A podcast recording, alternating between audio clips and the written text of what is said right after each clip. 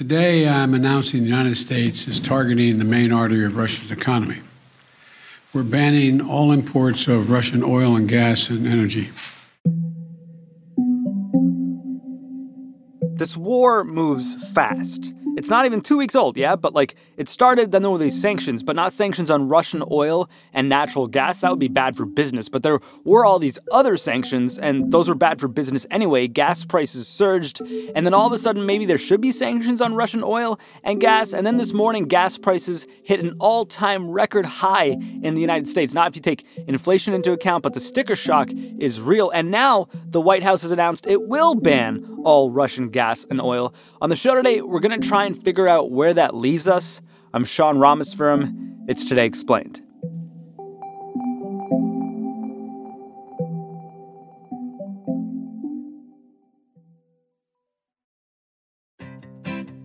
Support for this show comes from Slack. You're a growing business and you can't afford to slow down. If anything, you could probably use a few more hours in the day. That's why the most successful growing businesses are working together in Slack. Slack is where work happens, with all your people, data, and information in one AI powered place.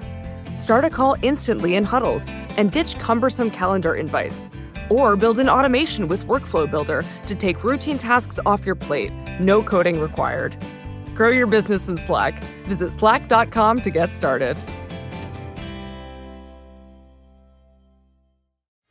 Hi, this is Scott Galloway, NYU professor, best-selling author, serial entrepreneur, and the host of the Prop G Markets podcast. For nearly two years, Prop G Markets has brought listeners unfiltered analysis on high-flying stocks, burgeoning sectors, stupid acquisitions, and master of the universe CEOs.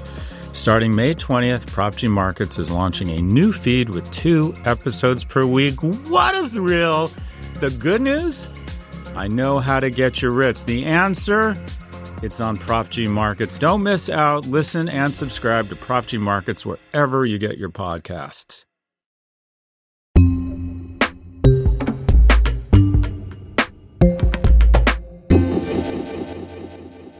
If you're looking at hurting Russia, they make most of their money through oil. They make a ton of money through oil. So if you do an oil embargo, it's really going to hit them. Robinson Meyer, he writes about energy for The Atlantic, and even he didn't see gas prices shooting as high as they did, as fast as they did. yes, yes. And also, I think there was some feeling that we would feel gas prices quickly. But I think one thing that's happened is we felt the surge much faster than people expected.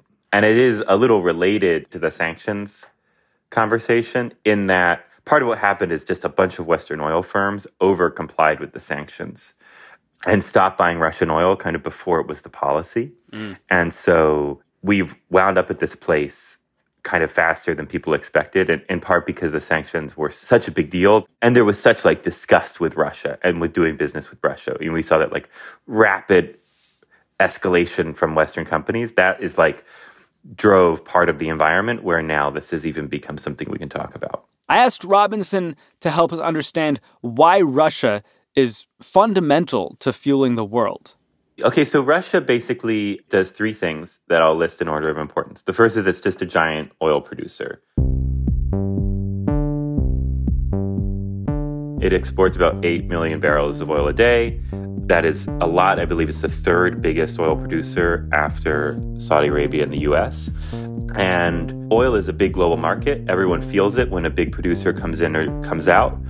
It's pretty fungible. It is like the base commodity, right? It's like the prime commodity in the world. It gets carted everywhere. It's a liquid fuel. The second thing is that Russia is a giant producer of natural gas, specifically to Europe, where it mostly heats European buildings and makes European factories run. And natural gas is like less financially important to Russia. And the third thing it does is like Russia's a big mining producer, so it makes palladium and nickel. And those minerals are really important for the energy transition. It's the least important of the three things that it does, but it is like a part of the energy system in that way too. And oil is number one. Russia needs it the most, the world needs it the most. A lot of countries depend on Russia. Oil is like a global market, but it is kind of the countries that are closest to Russia. And so it's the East Asian countries and Europe. And so when, you know, policymakers are talking about doing a ban on Russian oil, I will tell you today our message should be pretty clear and pretty simple. no more Russian energy should come into the United States for the duration of this bloody, horrifying, and unprovoked war against Ukraine. The U.S. will ban Russian oil, or the U.S. and some East Asian allies will ban Russian oil, but probably Europe won't for now. And that is for a variety of reasons. Like, it's just a lot easier for the US to kind of stop using Russian oil. The United States is banning Russian oil, but considering the adversarial relationship most recent American leaders have had with Vladimir Putin, it might come as a surprise the United States even relies on Russian oil? Yes, it doesn't come in huge amounts, but it does come to the United States. It's a lot smaller in the US, but I'd say the US has managed to import oil from a lot of countries with, with whom it doesn't have very good relations. And, you know, even with some countries with, with whom it's, it's had worse relations than Russia, it's very likely that we increase oil production and increase oil imports from Venezuela, which we also have very severe sanctions on right now. And so there's a ton of deal making that happens around oil and that's you know that's part of the nature of the fuel too is like because it's so fungible and because like you put it in a barrel and then the barrel can go somewhere right? Like it's just a lot harder to control the flow of oil. Going into this conflict what are the sanctions placed on russia as they relate to oil? So what's interesting is that basically the sanctions were designed by the biden administration and the eu not to hit energy at all. And going to the conflict what experts told me was that they're really going to try to avoid hitting energy. They're going to try to hit every part of the Russian economy except energy. I would note that what the president is most focused on is ensuring we are continuing to take steps uh, to deliver punishing economic consequences on Putin while taking all action necessary to limit the impact to prices at the gas pump. And why was that? That was to spare the world these surging prices? Yeah, it was because, first of all, oil prices have already gone up a lot. And this was a big political pain point for the Biden administration. Of course, it's always painful when gas prices gas prices spike. And so what happened is that once the sanctions were placed on Russia and once the war started, and I think once the world fully understood what a war would mean, and to some degree, like once the public in Western countries and corporate leaders in Western countries saw the war, they responded very strongly and I think much more strongly than like experts trying to think through the situation beforehand expected. And we saw a bunch of Western oil companies not only pull out of Russia, you know, BP started this and it said basically we're going to dump our Russian assets. Like we're done in Russia and we're going to try to sell our assets in some fields. And we realize we're going to lose hundreds of millions of dollars on this and it's fine. Like we're willing to just accept that because we don't think it makes sense to work in this country anymore. Hmm. This is like overnight, this is happening. Yeah, right in that first weekend of the war. And then on a mechanics level, even though the sanctions were designed not to hit Russian energy exports, there were banks or trading houses that were like, we're so worried about reputational blowback, or just we're so worried about meeting the letter of the law here that we don't fully understand. We're just going to pull back. And very quickly, both the sanctions and the kind of organic response to the war in the West both hit energy exports much faster than people were expecting. And thus you see these surging prices. The national average now hovering just under $4 a gallon. The spike, part of a global ripple effect stemming from war, with a price hike every single day since Russian forces invaded Ukraine, up a total of 38 cents here in the U.S., expected to go even higher as energy giants turn their backs on Russian oil. Yeah, exactly. Exactly. Now, the surging prices are like, to some degree, there's always, you know, what's causing the surging prices? Well, the prices are going up. Um, you know, it's like very hard to talk about why markets do something. I think part it's it's hard in this case to disentangle the fact that like oil prices were already increasing going into the conflict, and there's a bunch of reasons for that, and we can talk about them. Um, but basically, the world has reopened from the pandemic and is consuming a lot of oil uh, because people are driving places and flying, and goods are being shipped, and oil production has not come online as much as it was before the pandemic. Mm. And so that primed the pump, so to speak, for these high oil prices. And then when the war hits and there's geopolitical risk, and suddenly investors are nervous and drivers are nervous, even if there was no hit to the Russian oil sector, we would have seen prices go up just because people start to get nervous. They want to hold on to oil. We're talking a lot here about markets and nerves. Is there a shortage, or are people just nervous that there might eventually be a shortage? I think people are just nervous that there might one day be a shortage. You know, there is still a ton of oil in the country. It is not like the 1970s oil embargo from OPEC countries on the US, right. where there was not enough oil to go around.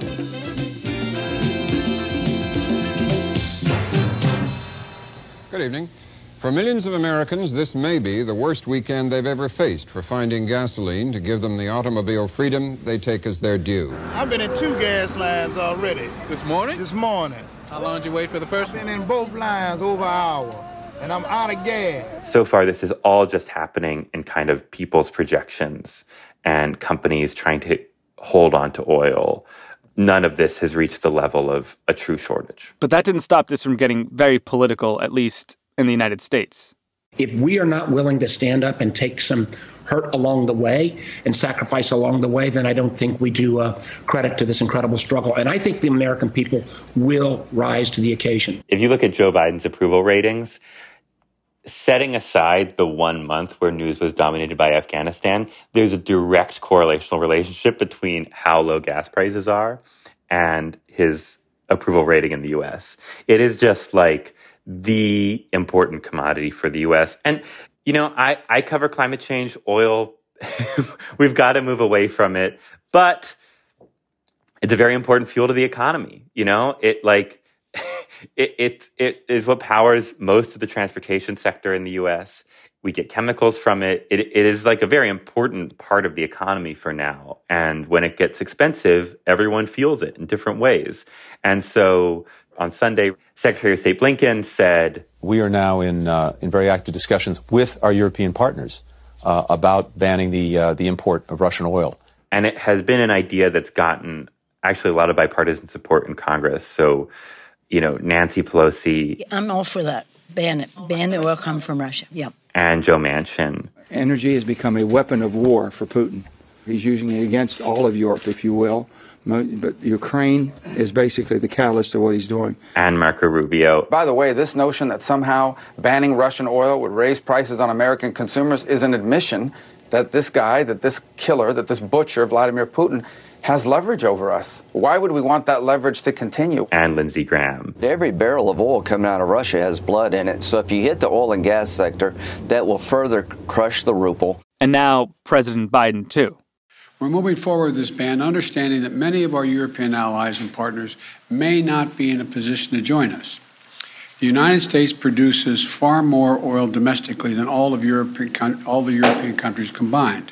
But the president was biding his time on this one. I think the Biden administration was very nervous about it because it really didn't want to send oil prices and specifically gasoline prices higher than they already are. This has been a huge pain point for them oil companies in the US were already complying, like over complying with the sanctions and just not import, importing Russian oil. And so the White House may have decided, like, look, this has already started. Like, this genie's out of the bottle. And so we might as well get the benefit of this being a policy rather than just something that's happening. The second is that, like, American voters are open to it. People really want to, uh, how would I put it? Like, people want to cancel Russia. People want to cancel Russia. Exactly. They like are willing to pay more. I mean, Joe Manchin said, if ever was a poll being taken, he said, Joe, would you pay 10 cents more a gallon to support the people of Ukraine and stop basically the support of Russia? I would gladly pay 10 cents more a gallon. And at least with an embargo on Russian oil, like drivers will be able to understand more why it's happening. And it will kind of be something external to the United States rather than something that's happening here.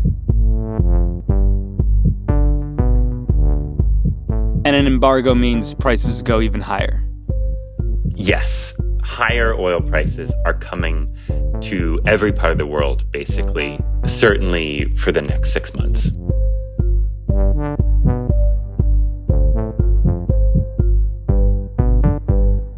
What's to be done in a minute?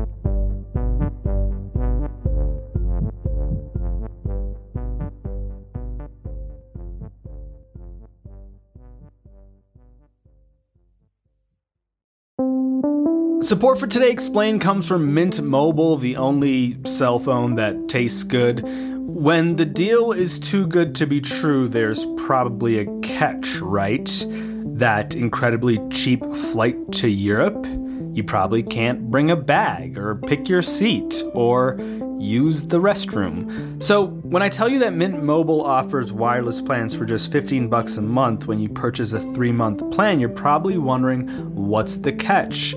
Well, according to Mint Mobile, there is no catch. According to Mint Mobile, it's only 15 bucks a month and their plans come with high-speed data and unlimited talk and text delivered on the nation's largest 5G network. To get this new customer offer and your new 3-month unlimited wireless plan for just 15 bucks a month, you can go to mintmobile.com/explain. That is mintmobile.com/explain. You can cut your wireless bill to 15 bucks a month at mintmobile.com/explain. $45 upfront payment required, equivalent to $15 a month. New customers on first 3-month plan only. Speed slower above 40 gigabytes on unlimited plan. Additional taxes, fees, and restrictions apply. See Mint Mobile for details.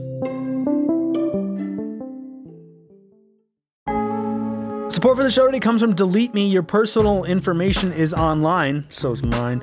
I don't think I'm breaking any news by saying that, but you might be surprised to know just how much of your information is available not only for people to see, but to sell as well. And that's where Delete Me comes in. Delete Me wants to help you keep things such as your name, number, home address, and other private information out of the hands of data brokers. I've never personally kept my information out of the hands of data brokers, but perhaps Vox's business team's Claire White has. Removing the data that Delete Me found was super easy because I didn't have to do anything. They already removed my information across sites that they deemed as unsafe. I truly did not have to lift a finger. You can take control of your data and keep your private life private by signing up for Delete Me now at a special discount for our listeners. You can get 20% off your Delete Me plan today when you go to joindeleteme.com slash today and use the promo code today at checkout. Again, you can get 20% off by going to joindeleteme.com slash today and enter the code today at checkout. That's joindeleteme.com slash today. The code is today.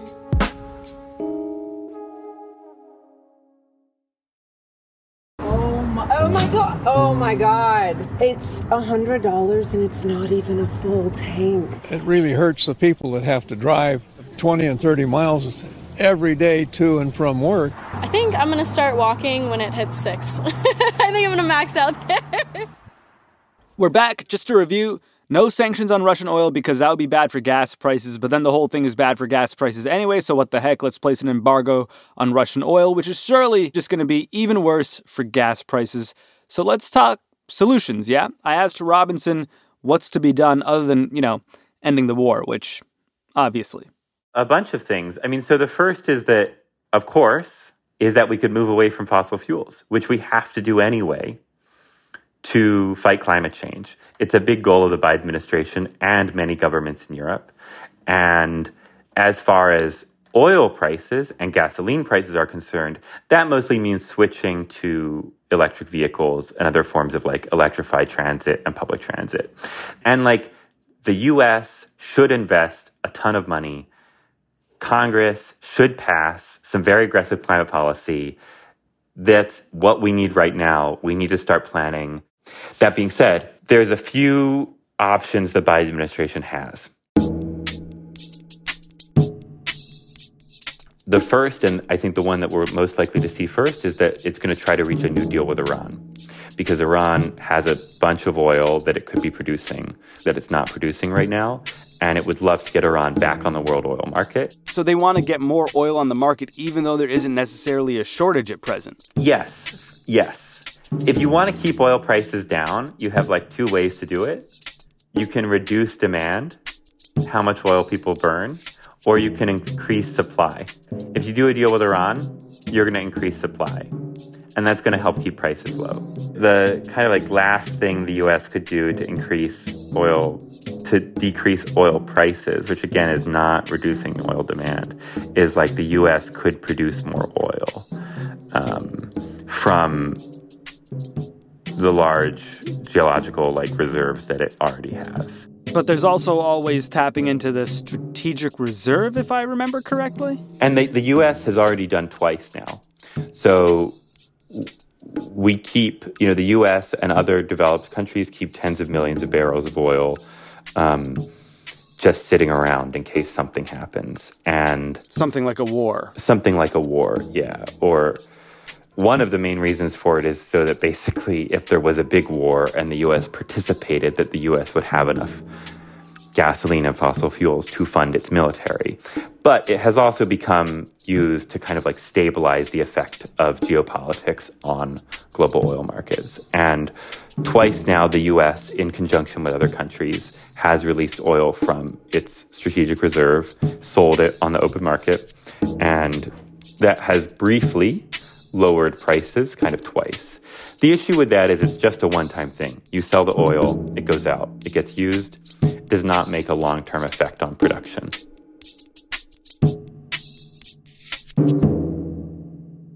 And to some degree, we're in this funny place because basically, for 40 years, the goal of US energy policy was that we wouldn't be dependent on foreign oil, that we'd produce enough oil for us at home so that no matter what was happening in the world, the US would be insulated from oil shocks.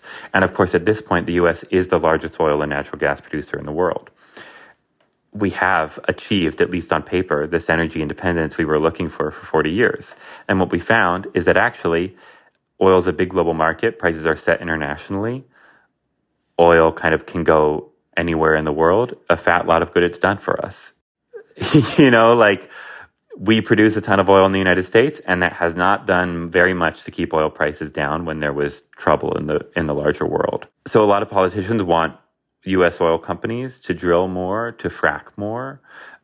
I think that's going to be hard because fracking companies kind of were producing too much oil during the 20 teens and they lost a lot of money. And now they feel like they need to make a consistent profit for their shareholders. And so they're actually really happy for oil prices to go up. And they're very reluctant to drill more. Huh. And so the Biden administration is going to have to cajole their investors to actually accept lower profits. So it sounds like all of these solutions you're talking about, Robinson, would incrementally help eventually. But the overarching solution here to avoid crises like these would just be to become less reliant on oil, which of course has been, say, like President Biden's strategy from the jump. Although, if you were paying attention to his State of the Union last week, it seemed to be much less of a priority than it used to be. Yeah, definitely. And that is because a lot of the president's climate policies have just been frozen in Congress. You know, plans to incentivize Americans to buy more electric cars, to build out renewable electricity to power those cars. Um, right now, that's just sitting in Congress and, and waiting for, you know, Senator Joe Manchin of West Virginia and Senator Kyrsten Sinema of Arizona to find a way to support, perhaps. This is a no. And so I think the White House would still love to support some of those policies, but they are so frozen, it doesn't even know how to advance them that weirdly, even though this is the main way to reduce our long term dependence on oil, to improve ener- American energy security, it is like not something that's been on the agenda so much. It just feels a little bananas right now that the whole world is facing this energy crisis that that we could solve. And yet, in the moment where we could actually commit to solving it, so we're never in this situation again, the solution isn't like, why don't we do energy diversification? The solution is like, let's hit up Iran for way more oil. And it's so funny to compare it to like 2008, 2007, with the last time the gas prices were really, really high when like there was this huge push to move to lower carbon electricity and lower carbon energy because like frankly, it was like the last year of George W. Bush's term. And so people were like, oh, we got to do this environmental stuff. Like this Republican hasn't been doing it. But because Biden's already in office and because he's already kind of been trying to get this energy bill through, it feels like there's less of a push. But like, yes, this is the thing. Like we, if we moved away from fossil fuels, then our exposure to any of these problems, uh, just as an economy, would be lower. And the crazy thing is like, not only that, but like what we've already found during the past year is like, right, oil prices were going up going to the war. And that's because the US economy was doing really well. We were adding a ton of jobs, but we were finding that there was a limit to how good the US economy could be without oil prices going up a lot. And if we decarbonize the economy, we would take some of that limit away. We'd get rid of some of those constraints. The US economy could be doing even better. And so there's a ton of reasons to do it. But I think it's going to take way more of like a public push to turn this moment where oil prices are going to be really high into a moment where we actually successfully move away from oil and gas.